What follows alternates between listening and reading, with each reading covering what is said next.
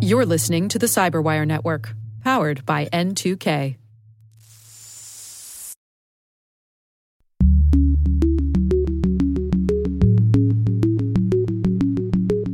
There were some really big issues to grapple with when it comes to the way students, today's youth, but also adults, are taught about how to see and verify what's coming across their screens online. Hello, everyone, and welcome to Caveat, the CyberWire's privacy, surveillance, law, and policy podcast.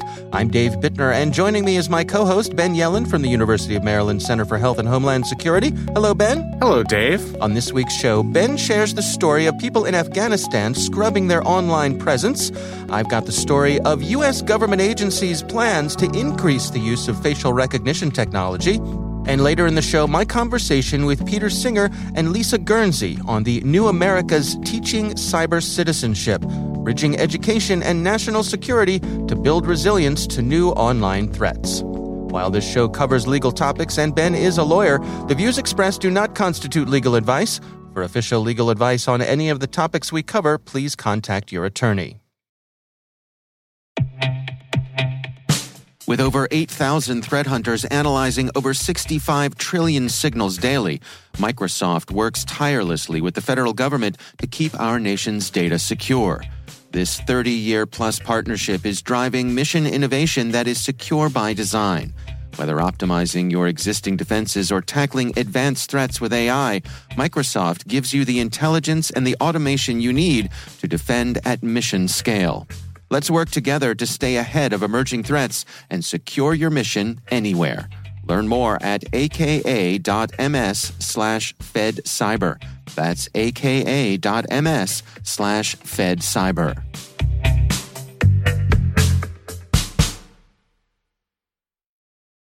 All right, Ben, let's uh, jump into our stories this week. Why don't you start things off for us?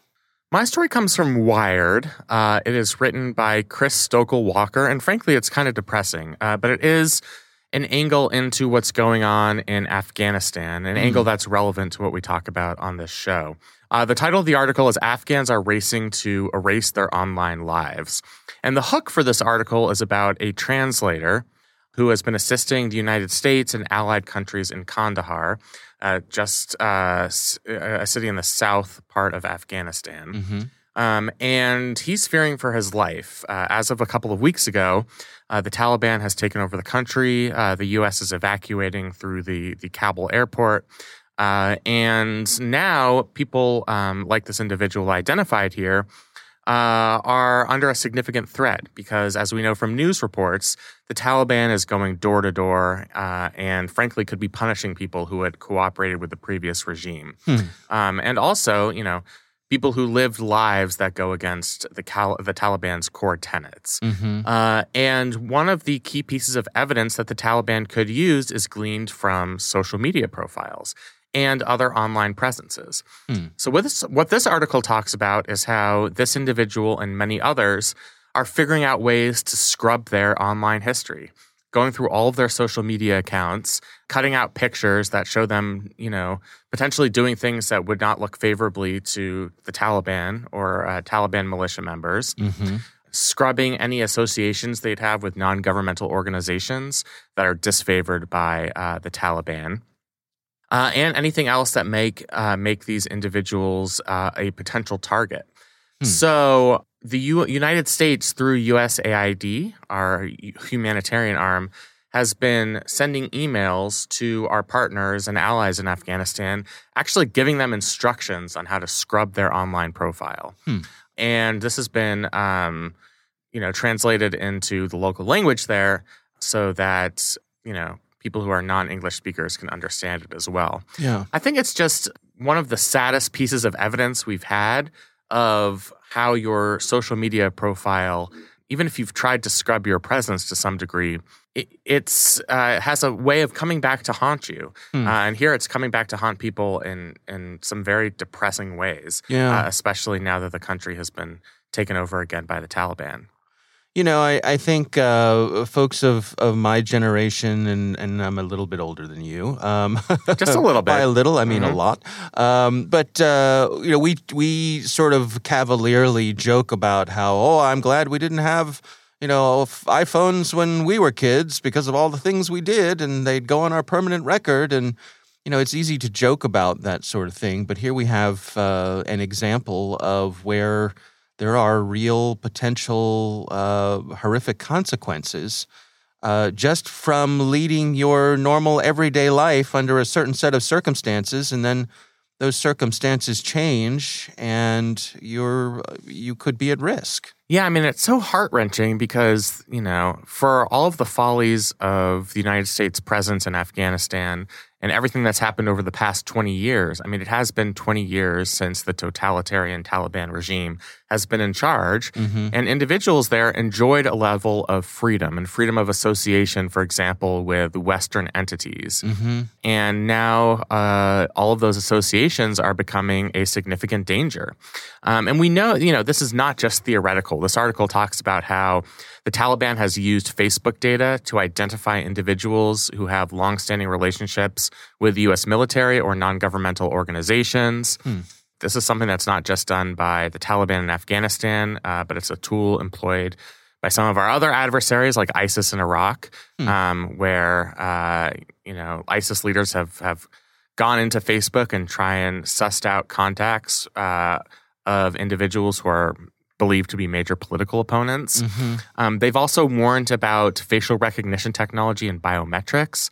Uh, and that's something that's really terrifying because, you know, it's one thing to scrub your own online presence, but when we're talking about biometrics and facial recognition, if the Taliban are able to deploy these tools and recognize you from maybe a political protest or, uh, you know, a previous association with a sworn political enemy, Right. um, that would kind of prevent you from being able to leave your house in the first place. Yeah. Um, even if you were, you know, willing to subjugate your previous associations, when we're talking about facial uh, recognition and biometrics, it, it lives on. Um, you can't change your fingerprints and you can't change what your face looks like. And once they have that data, um, it can be deployed in ways that that's frankly pretty dangerous. yeah. Uh, so it's really a it- it's a disturbing story. Um, it's you know obviously not the most important angle to what's going on in Afghanistan, but I think it's a window into um, some of the extremely heart wrenching choices that people are having to make. Um, people who've lived under, as you've said, certain circumstances for for the past twenty years, and suddenly on a on a Sunday afternoon, the Taliban takes over Kabul. The um, Afghan president uh, leaves the country on a plane, and and suddenly their lives have changed. Right, right. And there are there are rumors that the Taliban has uh, accessed biometrics databases that the U.S. forces had um, as as they made their way through. Um, I think the this this transition happened so quickly that you know there wasn't time for. Uh, cleaning things out you know you hear the stories about the embassies just frantically burning things Right. to, to not have it fall into the taliban's hands um, we hear stories of folks desperately trying to get to the airport, uh, but their mobile devices are being inspected. Right, right.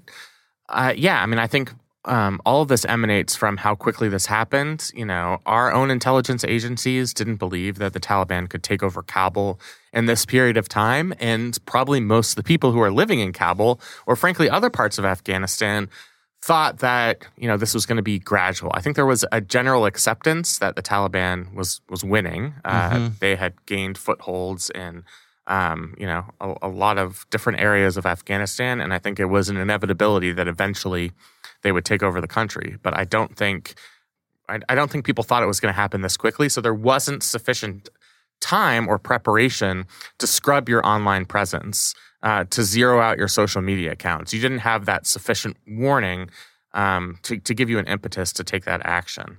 Uh, and I think that's uh, one of the most tragic aspects of it is all of this has to happen extremely quickly, uh, especially when you know that the Taliban are going door to door in some circumstances. We're hearing uh, all of these horror stories in the, in the news reports. Yeah, I mean, I, I don't mean to sound you know breathless in, in response to this, but uh, I suppose it is a cautionary tale. It's an extreme cautionary tale as to thinking about what you share online. And it's, again, it's very easy for all of us to sort of cavalierly say, well, this could never happen to us here. But I'll bet a lot of people in Afghanistan had the same thoughts. Yeah, I think that's absolutely true. I mean, I don't think we're in a situation where we're going to be taken over by a totalitarian regime in the in the near future. I certainly no. hope not. no. Um, but it does it does make you kind of stop and think about what is it in your vast online footprint that you've accumulated for many years mm-hmm. that could be used against you in any future circumstance even if it's not something as extreme as what we're talking about here right but if it's an embarrassing association um, you know, something that you've said in the past on, on social media that's going to reflect poorly on you going forward. Mm-hmm. Um, this is the most extreme example of how your online footprint is forever, but it's not the only example. Yeah. And so I think there is a broader lesson here, um, even beyond these these rather tragic circumstances. Yeah. All right. Well, we will have a link to that story uh, from the folks at Wired. Um, my story this week uh, also touches on facial recognition. This is uh, from the folks over at uh, MIT Technology Review. Uh, this article written by Tate Ryan Mosley. Uh, and this is uh, covering a, a 90 page report that the U.S. Government Accountability Office, the GAO, put out. and this was in response to a request from Congress to sort of. Um, survey federal agencies' use of facial recognition during fiscal year 2020. Spoiler alert, they're using it. it turns out they're using a lot of it. Mm-hmm. so, again, a, a 90 page report. Uh, thanks uh, to the folks at Technology Review for doing the reading for us and summarizing what the report said. Uh, but 18 of 24 federal agencies surveyed currently use some form of facial recognition. Departments of Agriculture, Commerce, Defense, Homeland Security, HHS, Interior, Justice, State Treasury, Veterans Affairs, they all plan to expand their use of facial recognition. It was also interesting that uh, two of the agencies surveyed are using Clearview AI, yep. who we've talked about many times here, the controversial company that vacuumed up uh, all sorts of information here. Your favorite data scrapers. yeah. That's right. Both the, the Air Force and the Fish and Wildlife Service are working on projects with Clearview AI. I guess one of the things that I wonder about in this survey is there's facial recognition and then there's facial recognition, right? So there's facial recognition for uh, letting me breeze through the lobby of the uh, HHS headquarters to head to my office. Right. Right. Without having to show my ID. Oh, that's Dave Bittner. Yeah. Right. Uh, off you go. In. Have a good mm-hmm. day, sir. Uh, but then there's facial recognition for law enforcement or, you know, stopping me at the border or all those sorts of things. And I think this survey uh, deals with this in a very sort of broad way. Uh, not a whole lot of specifics as to who's do, it, this report. I, I, haven't read the 90 page report, but um, do you think that it's fair to say that this deserves a little more nuance than just, you know, X number of agencies are using this? I do, although I think the fact that it's X number of agencies and those agencies aren't just law enforcement or national security related agencies, like yep. I think we'd expect the use of facial recognition for the FBI or for the Department of Homeland Security. Mm-hmm. What maybe even the Department of Treasury in some circumstances, if we're talking about you know uh, international finance, you're doing an investigation in you know whether money has illegally changed hands between parties. Maybe you deploy facial recognition software. Would I have anticipated it for the Fish and Wildlife Service and the Department of Agriculture? right. That just seems uh, pretty far afield from what we'd expect from facial recognition technology. Yeah. And I think what that illustrates is that it's just a very commonly used tool in a way that I think not many people yet appreciate. Yeah. Uh, and where it can have an impact is the fact that there's data sharing going on between these agencies. Mm-hmm. Uh, so this article talks about how the Department of Homeland Security has a vast information network. Um, it contains its own mechanism to request third party facial recognition searches through a database they keep of state and local entities. Um, so, you know, when DHS has that and they have the capability of doing information sharing with the FBI and other federal agencies, then you know that this is beyond just, you know, one agency deploying facial recognition for a limited law enforcement purpose. Mm-hmm. You know, it's that it's something that's far more uh, pervasive than that. The perhaps disturbing part of this story is we know that facial recognition software, while it can be useful uh, in law enforcement investigations, has significant problems. Um, we've talked about it a million times. Algorithms that uh, are not well tailored to, to suss out racial bias, mm-hmm. um, and you know, it's this is something that's been well documented. It's been it's been researched.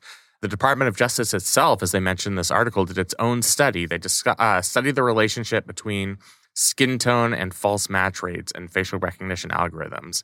Uh, and guess what? There's a pretty cro- uh, pretty close correlation. right. Wait for it. yeah. Uh, so, you know, I think the what what's particularly illustrative about this report is that it's being used very broadly across agencies. It's being uh, used as a tool to assist in agency coordination, mm-hmm. uh, and uh, it's it's you know to put it in pandemic terms, we now have uncontrolled spread of facial recognition technology. Yeah, it's out there, and I think it's important to also realize that this it's really not that exotic anymore. No, you know, if you if you get yourself a uh, you know a, a um, uh, you know a, a security system uh, you can check the box and and include all sorts of recognition uh, options. You know, they can you can have uh, license plate readers. You can right. have one automatically recognizing makes and models of cars. You know, so there's all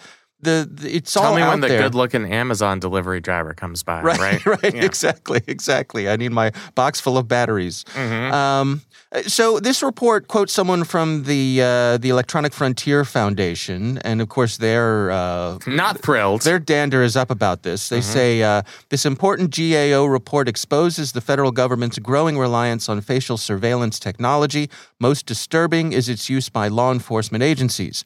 Yet, face surveillance is so invasive of privacy, so discriminatory against people of color, and so likely to trigger false arrests that the government should not be using face surveillance at all. End quote.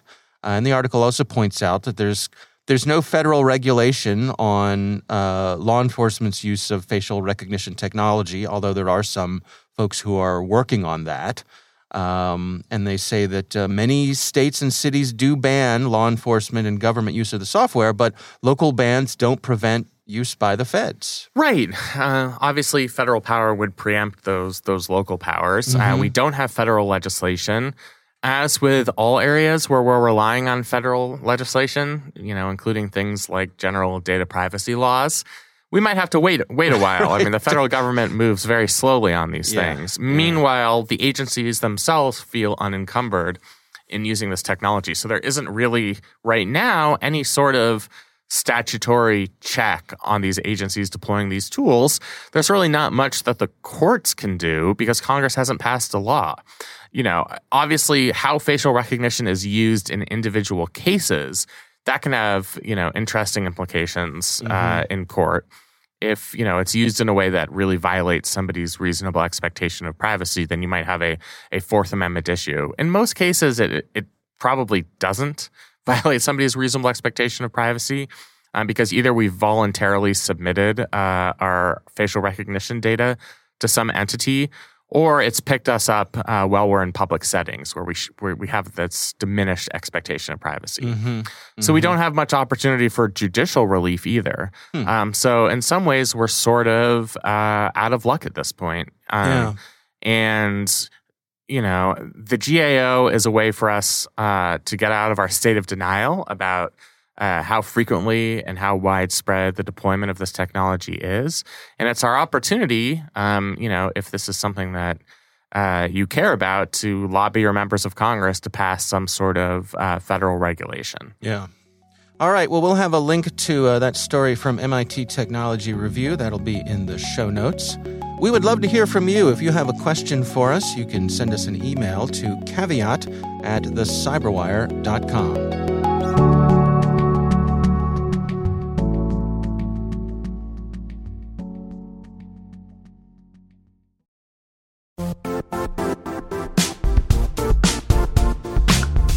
Don't struggle to align your organization's cybersecurity with business risk. Get the only solution that goes beyond reacting to threats with vulnerability and risk monitoring. You need the next evolution of MDR, and only Critical Start delivers it.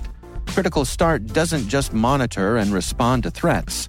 They put you in control by detecting suspicious activities, quickly responding to contain threats, and identifying your most critical assets and protecting them against vulnerabilities and exposures. With continuous visibility, expert guidance, and measurable risk reduction, Critical Start has redefined what it means to manage cyber risk. Demonstrate provable security maturity to your leadership while positioning your program to achieve the greatest risk reduction per dollar spent. Stop fearing risk and start managing it with Critical Start. Visit criticalstart.com and request a demo today. That's criticalstart.com.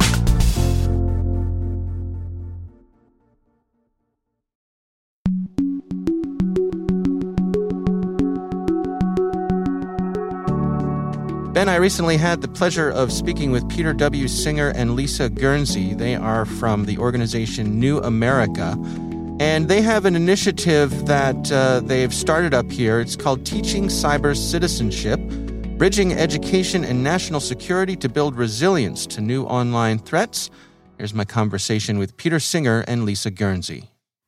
Yes, well, this really was uh, a meeting of the minds uh, report in many ways. The, the subtitle is Bridging National Security and Education, and that's because um, my my colleague and co-author on this report, Peter Singer, he's in the national security world. I'm in the education world, and the two of us were both recognizing at around the same time that there were some really big issues um, to grapple with when it comes to the way students, today's youth, but also adults, um, are are taught about how to see and verify what's coming across their screens online and the social media platforms that they're experiencing. Um, and that this has real repercussions for national security, but it also has a lot of repercussions for, what we're teaching students in school and how teachers are equipped to do that kind of teaching. So that prompted us to to pull this together. We are working with Cyber Florida, which is a partner on this project with us, and our co-authors um, Nate Fisk and Jimmeka Anderson had a big role in this as well. But we wanted to start pulling these threads together on the national security side and the education side. Peter, can you give us a, a, little sense of the lay of the land here? I mean, as as as you all are putting this report together, where do we find ourselves? So we obviously face major, major challenges when it comes to information threats. There's the traditional cyber threat, so to speak, hacking the networks, but we also have what I've called in the past LikeWar, hacking people on the networks. It's the threat of misinformation, deliberate disinformation, conspiracy theory, hate speech, how that all comes together to damage our democracy how it threatens public health, how it threatens individuals, how it expresses itself in extremism and terrorism, um, how it's also though just challenging to youth if you know they're trying to figure out um, I've got an assignment uh, to do a school report on who built the pyramids and where do they go. They don't go to the World Book on a shelf. They now go online. They go on YouTube, and you know within a couple hops, they're being told that the aliens built the pyramids, and they didn't. Mm. Uh, for our listeners, um, and so what what do we do about this? And obviously, there's been a lot of discussion and work on that. In fact, there have been um, over 450 different university think tank task force projects on this this issue of information disorder but they tend to focus on two types of remedies either legal code change or software code change. The legal code change is the you know break up the companies their monopolies or change you know section this section that. Um, i don't like what they're doing about free speech. It's basically that approach the second approach is um, software code change. it's the companies themselves. Change your algorithms, change how you're steering people information, which often means we want you to change your business model, which they're less likely to change. Um, or it's um, uh, change what you're regulating or not, all the way up to deplatforming people. Both of those, which again gets you know the focus of these more than 400 uh, approaches to it, both of those are great. They're important. I've I've been part of that but they're not enough. And what we need to remember is the role of the individual, the target of all of this. And that's what this program has really been about. It's been about um, how do we equip the individuals who are targeted by information threats to, to navigate this world. A lot of other nations um, do this pretty well. The Estonias, the Finlands of the world. The US, we don't. Um, and there's a hmm. variety of reasons for that. But that's what this project, the Cyber Citizenship Project, is all about is um, how do we bring together the different parties and agencies and organizations that are interested in this? And as lisa put it you know there's just a massive amount of coalition building to be done.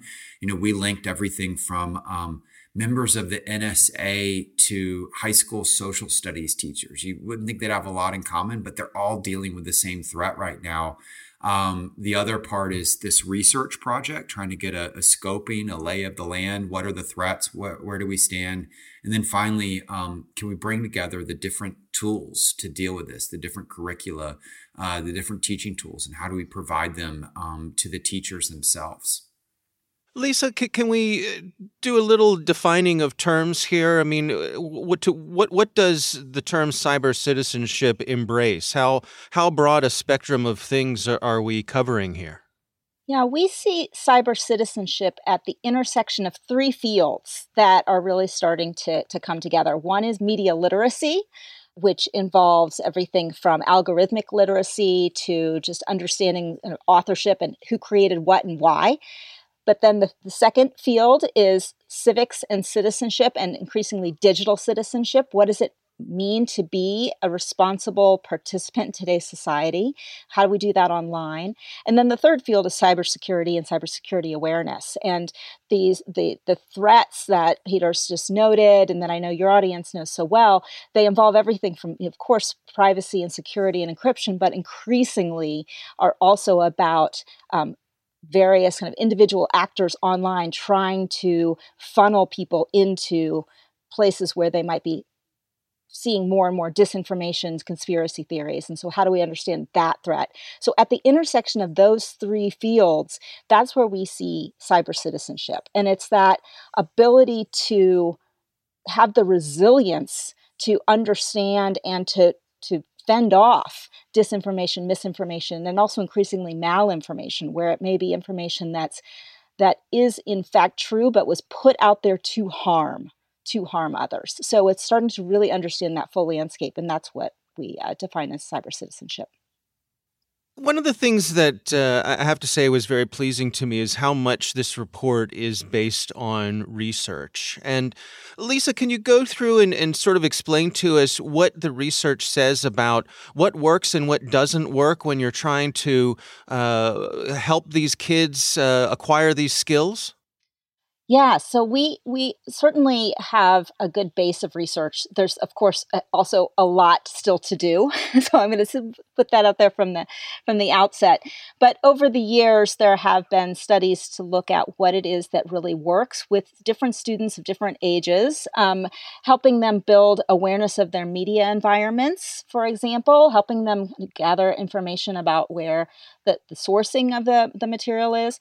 One thing that we've noted in this work is that this can't be just about fact checking. Um, there, there have been some think okay, let's just tell students here's where you get your information, and we'll put them on this very narrow path, and they're going to only look at this information and that alone. Well, that's not the way the world works for students today. They have their own devices, they're finding their own information in their own ways.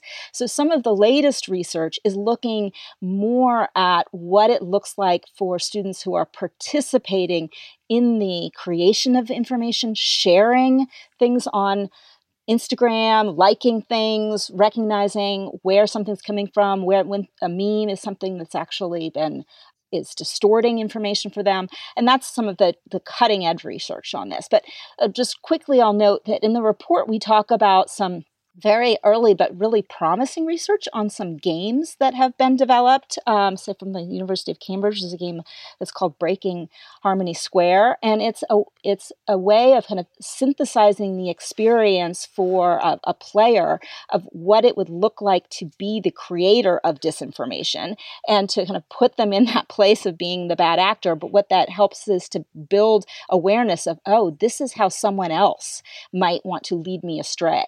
Um, and by playing that game, that's led to a more awareness and understanding of what's happening online and how to build your own resilience um, and prevent being led astray. So we're seeing really interesting studies like that coming out. Um, and again, there's a, a need for so much more research. What we really want to do with this project is open up the lines of inquiry what do we want to ask about the types of tools, materials, and teaching strategies that work? How do we want to measure that? What do we need to understand about the, the context and the various student populations that are experiencing these kinds of uh, teaching environments and, and then really get their input in it as well? You know, Peter, you, you mentioned uh, that there are 50 states, and, and I think it's fair to say that, that right now we are in a particularly divided uh, era for our nation. Um, and indeed, you know, one person's education is another person's indoctrination, it would seem these days. Is it a challenge to find a, a common denominator, to find a, a starting point for this sort of thing that everyone can agree on? You know, it's a great point, and that's why I'm. Um I'm usually a pessimistic guy, but I'm very optimistic about this approach. Um, and so, you know, let's look at the challenges of mis and disinformation. Um, you know, they're they play out in lots of different ways. The calls to deal with them um, get sucked into those divisive debates. Uh, so, if you are expecting uh, legal code change to solve this problem, good luck. Um, we, we have an incredibly divided uh, Congress that can't even agree on the problem, let alone the approach of it. Um, in turn, if you are looking for the platform companies to uh, you know solve this on their own, they're not going to. That's just the hard reality of it. Um, it's certain elements of it are part of their business model. Um, it's the way algorithms work, uh, or it's the fact that just consistently um, and somewhat naturally they tend to react after the problem has occurred rather than getting ahead of it um, when there's pernicious effects of things in the space, be it all the way back to early issues of child porn to more recently extremism or anti-vaccine conspiracy theory, whatever it is, is they often tend to react too late.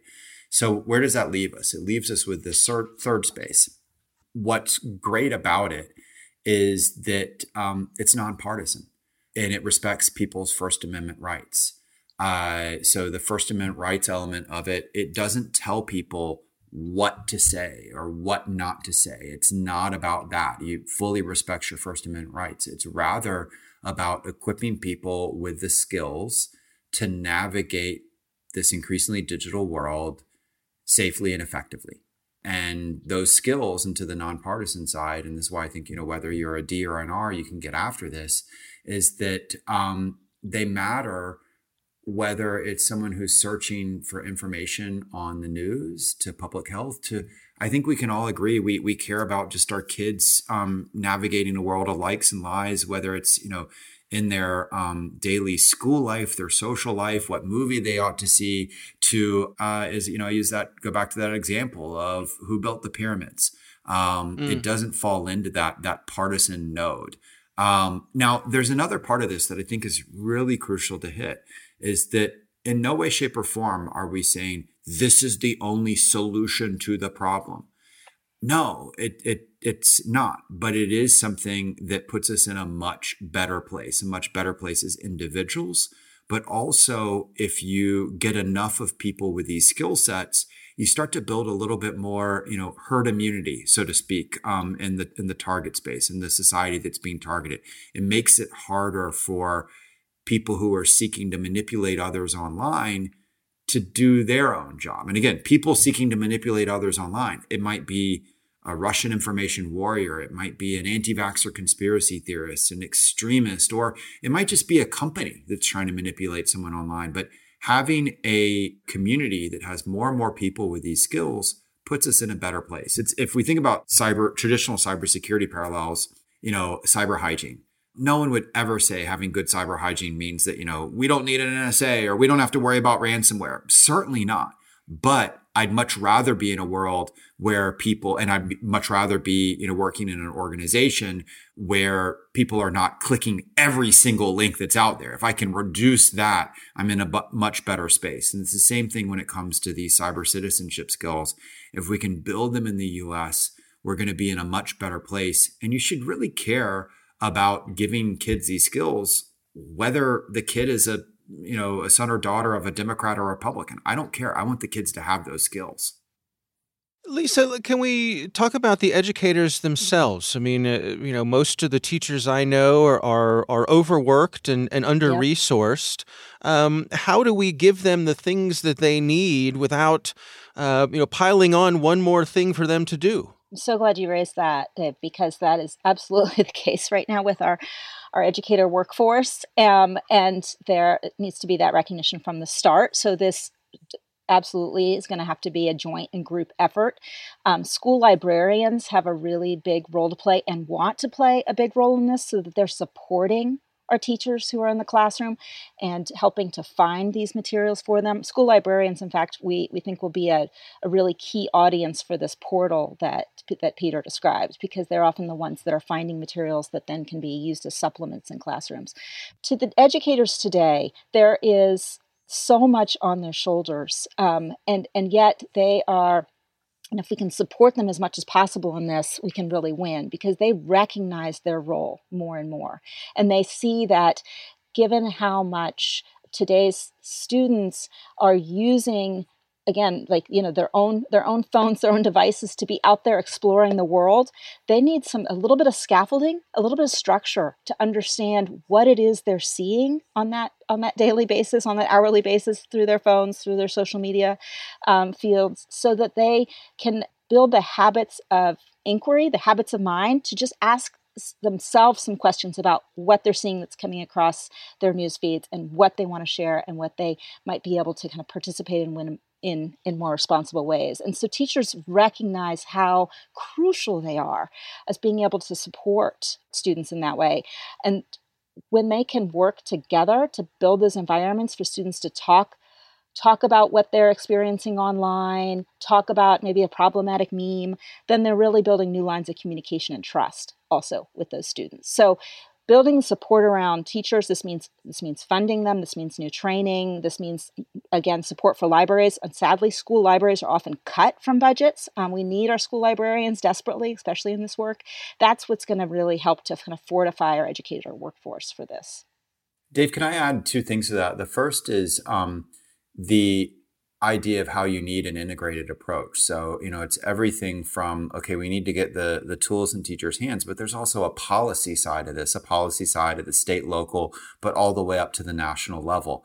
How do we, as Lisa put it, you know, it's everything from getting funding for these programs um, to getting senior leader attention to them to how we think about is your prior question updating our standards because teachers they they don't get exclusively to decide what is taught in their own classroom. They teach to what the standards are, and as these mm. all often need to evolve.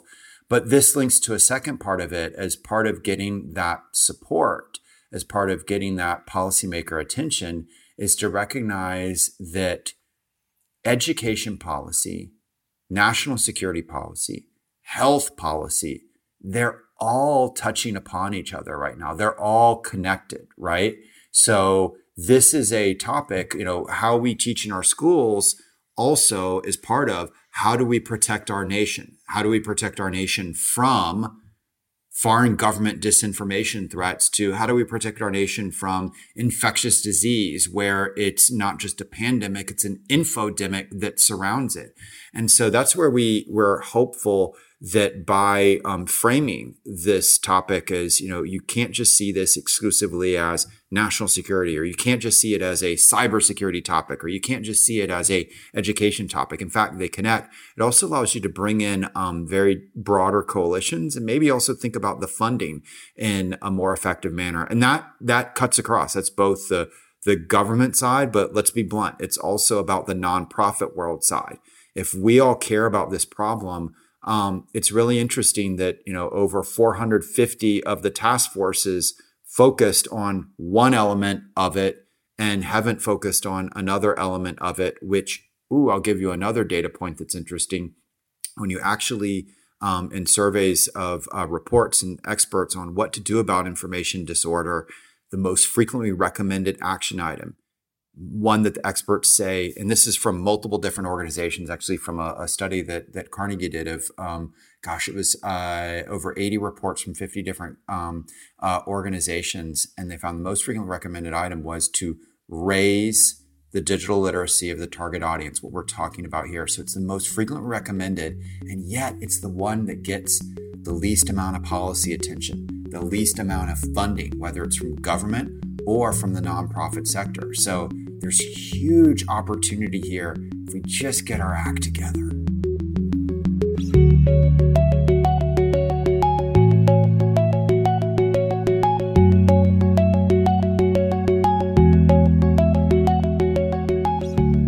All right, Ben, what do you think? It's a really cool and exciting project. I mean, I think it has a lot of long-term uh, potential. It was it was good to hear about it. You know, I think they're uh, uniquely situated in that they're a Washington think tank, mm-hmm. uh, but I think they have buy-in from both sides, and there's nothing partisan about being a good cyber citizen. Right, um, protecting your own networks, uh, focusing on data privacy uh, and you know protecting our systems from national security threats. Yeah. Uh, so it was it was really interesting to hear about. Yeah, I enjoyed the conversation, and I, I was impressed uh, at the depth of with which uh, they're coming at this. You know, they've. My impression is. Uh, not surprisingly, but uh, just I'm pleased that to the, the, degree to which they've done their homework here and are considering things like the history and all that sort of thing. It's not uh, and, and and they have actionable things here. It's not just sort of pie in the sky. Wouldn't it be great if we could do? No, they have they have plans and it's like a concrete curriculum. Yeah, yeah, yeah, exactly. So uh, yeah, really interesting to learn about. Um, so our thanks to Peter Singer and Lisa Guernsey from New America for joining us. We do appreciate them taking the time. And now a word from our sponsor, Netskope. Netskope is a worldwide leader in SASE and zero trust.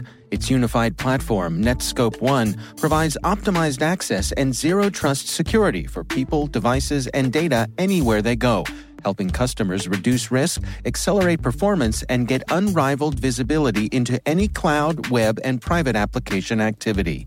To learn more about how Netskope helps customers be ready for anything on their SASE journey, visit netskope.com.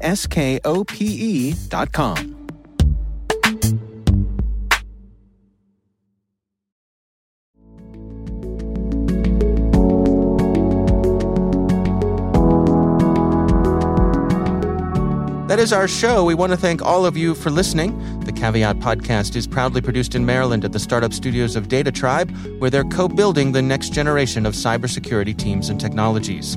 Our senior producer is Jennifer Eiben. Our executive editor is Peter Kilpe. I'm Dave Bittner. And I'm Ben Yelin. Thanks for listening.